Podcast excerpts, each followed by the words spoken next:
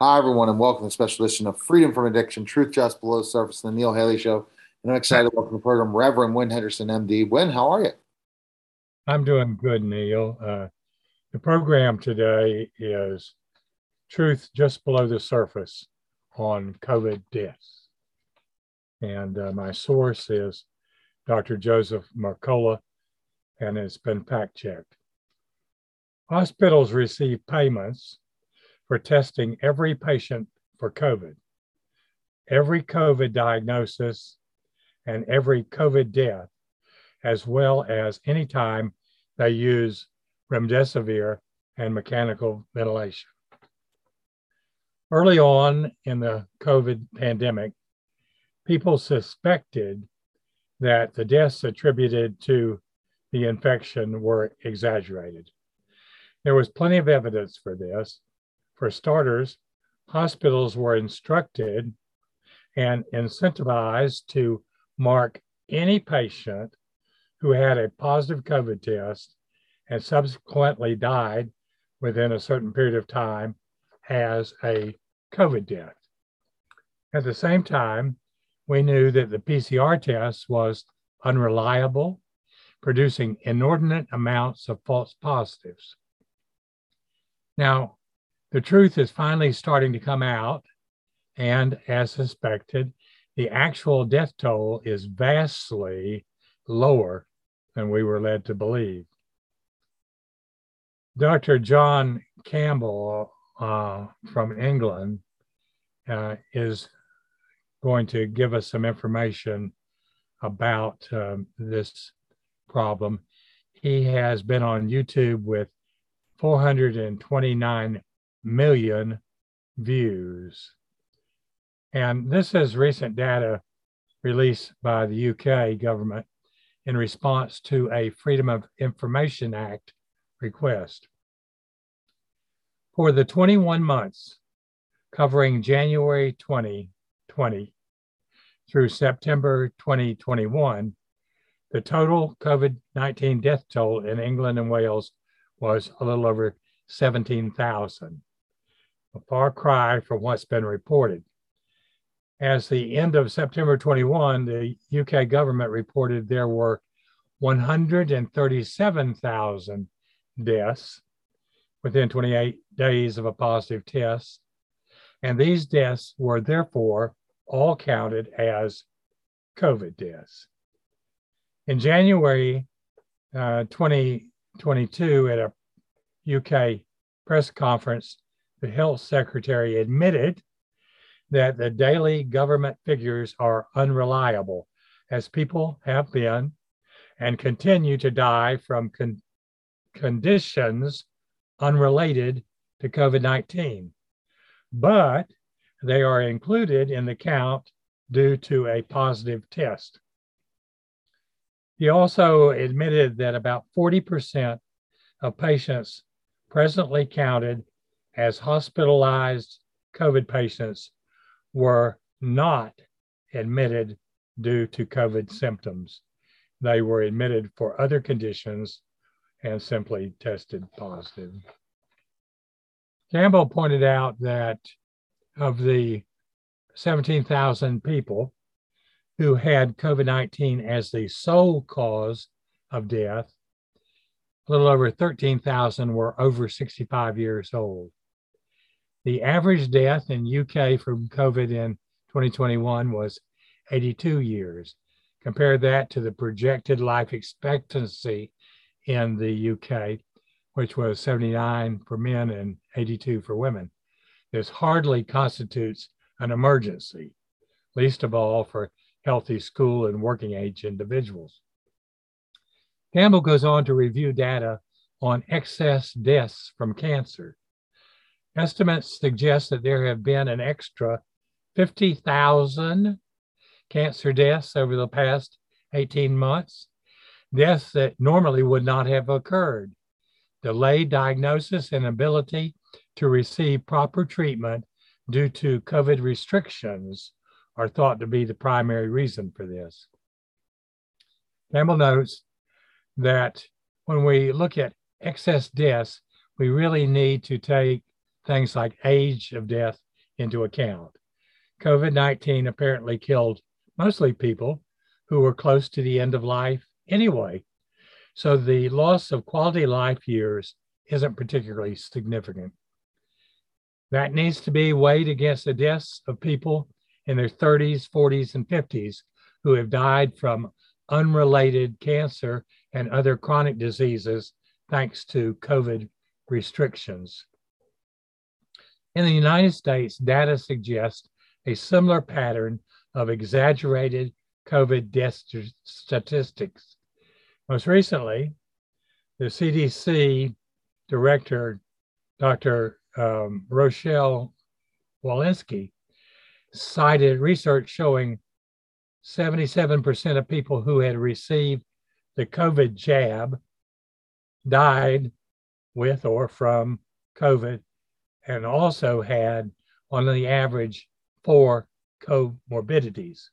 So, really, these people who were unwell to begin with, uh, she said, while um, Walensky pointed to the study as evidence that COVID shots work, uh, wonders to reduce the risk of death, the exact same pattern has been shown in the unvaccinated people without comorbidities have very little to worry about when it comes to COVID.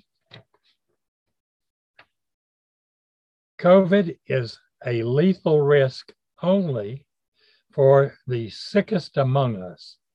And that's true whether you're vaccinated or not. In a 2020 study, it found that 88% of hospitalized COVID patients in New York City had two or more comorbidities. A little over 6% had one underlying health condition, and 6% had none. At the time, at that time, there were no COVID jabs available. Similarly, in late August of 2020, the CDC published data showing that only 6% of the total death count had COVID 19 listed as the sole cause of death. The remaining 94% had an average of two and a half comorbidities or pre existing health conditions that contributed to their deaths. So, yes, COVID is a lethal risk, but only for the sickest among us, just as Walensky said. But that's true whether you're vaccinated or not. In addition to the issue of whether people die from COVID or with SARS CoV 2 positive test, there's the issue of whether incorrect treatment is killing COVID patients. In early April of 2020, doctors warned that putting COVID 19 patients on mechanical ventilation increased their risk of death. One investigation showed a staggering 80% of COVID 19 patients in New York City who were placed on ventilators died. Many of the patients have blood oxygen levels so low that they should be dead, but they're not gasping for air. Their hearts aren't racing, and their brains show no signs of blinking off from the lack of oxygen. That is making critical care physicians suspect that blood levels of oxygen, which for decades have driven decisions about breathing support for patients with pneumonia and other acute respiratory distress um, problems, might be misleading them about how to care for those patients with COVID 19. In particular, more and more are concerned about the use of intubation and mechanical ventilators. They argue that more patients could receive simpler, non invasive respiratory support, such as the breathing mask used in sleep apnea, at least to start with, and maybe for the duration of their illness. Despite uh, putting patients on mechanical ventilators as the standard of care for COVID 19 across uh, the day, without doubt, most of the early COVID patients were killed from uh, ventilator malpractice. And patients continue to be killed, not from COVID, but from harmful treatments. Mechanical ventilation can easily damage the lung as it's pushed air into the lungs with force. Hyperbaric oxygen treatment, HBOT, would likely be a better alternative as it allows your body to absorb a higher percentage of oxygen without forcing air into the lungs. HBOT also improves mitochondrial function, helps with detoxification, and inhibits and controls inflammation and optimizes your body's innate healing capacity. Doctors also have excellent results using high flow nasal cannulas in lieu of ventilators. As noted in an April 2020 press release, the doctors at uh, University of Chicago Medicine said uh, that a team from UC Chicago's medicine emergency room took 24 COVID 19 patients who were in respiratory distress and gave them the high flow nasal cannulas instead of putting them on ventilators. The patients all fared extremely well, and only one of them required intubation after 10 days. The high flow nasal cannulas are often combined with prone positioning, a technique where the patients lay on their stomachs to aid breathing. Together, they've helped you uh, UChicago medicine doctors avoid dozens of intubations and have decreased the chance of bad outcomes from COVID 19 patients, said Thomas Spiegel, medical doctor, medical director of University of Chicago's Medicine's Emergency Department. The proning and high flow nasal cannulas can combined have brought patients' oxygen levels from around 40 to up to 80 to 90%. You might wonder why doctors and hospital administrators, excuse me, insist on using treatments known to be ineffective at best and deadly at worst, while stubbornly refusing to administer anything that has been shown to work, be it intravenous vitamin C, vitamin D3, hydroxychloroquine and zinc, uh, ivermectin, or corticosteroids? The most likely answer is because they're protecting their bottom line. In the US, hospitals not only risk losing federal funding if they administer these treatments, but they also get a variety of incentives for doing the wrong things. Hospitals receive payments for COVID testing on all patients, COVID diagnoses, admitting a quote, COVID patient, use of remdesivir, use of mechanical ventilation, and COVID deaths. What's worse, there's evidence that certain hospital systems, and per, perhaps all of them, have been waiving patients' rights, making anyone diagnosed with COVID a virtual prisoner of the hospital with no ability to exercise informed consent. In short, hospitals are doing whatever they want with the patients, and they have every incentive to maltreat them and no incentive to give them treatments other than that that's dictated to them by the NIH. As reported in Citizens Journal, the US government actually pays hospitals a bonus on the entire hospital bill if they use remdesivir, a drug shown to cause severe organ damage. Even coroners are given a bonus for every COVID 19 death. Well, what does this mean for your health and safety as a patient in a hospital? Citizens Journal asks this question. Without mincing words, it means that your health is in severely jeopardized state Citizens Journal likens government directed COVID treatments to a bounty placed on your life where payouts are tied to your decline, not to your recovery.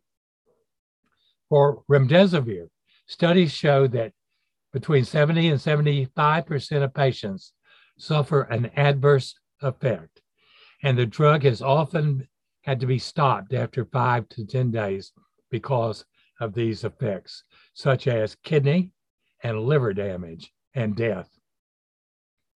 Remdesivir trials during the 2018 West African Ebola outbreak had to be discontinued because the death rate exceeded 50%.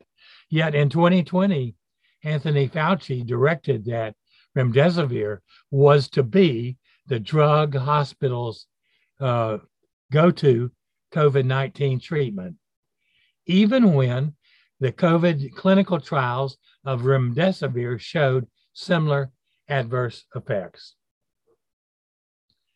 In ventilated patients, the death toll is staggering. Attorney Thomas Renz announced at a Truth for Health Foundation press conference that CMS data showed that in Texas hospitals, nearly 85% of all patients died after more than 96 hours on a ventilator. Then there are the deaths from re, uh, restrictions on effective treatments for hospitalized patients. Renz and a team of data, data analysts have estimated that more than, get this, 800,000 deaths in America's hospitals are in COVID 19 and other patients have been caused by approaches which restrict fluids, nutrition, antibiotic, effective antiviral, effective anti inflammatories, and a therapeutic dose of anticoagulants.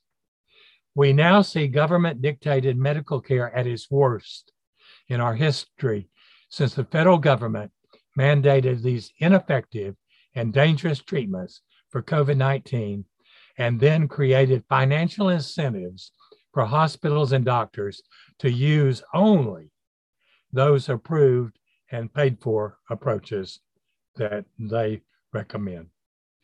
Our formerly trusted medical community of hospitals and hospital employed medical staff have effectively become bounty hunters for your life. Patients need to now take unprecedented steps to avoid going into the hospital for COVID 19.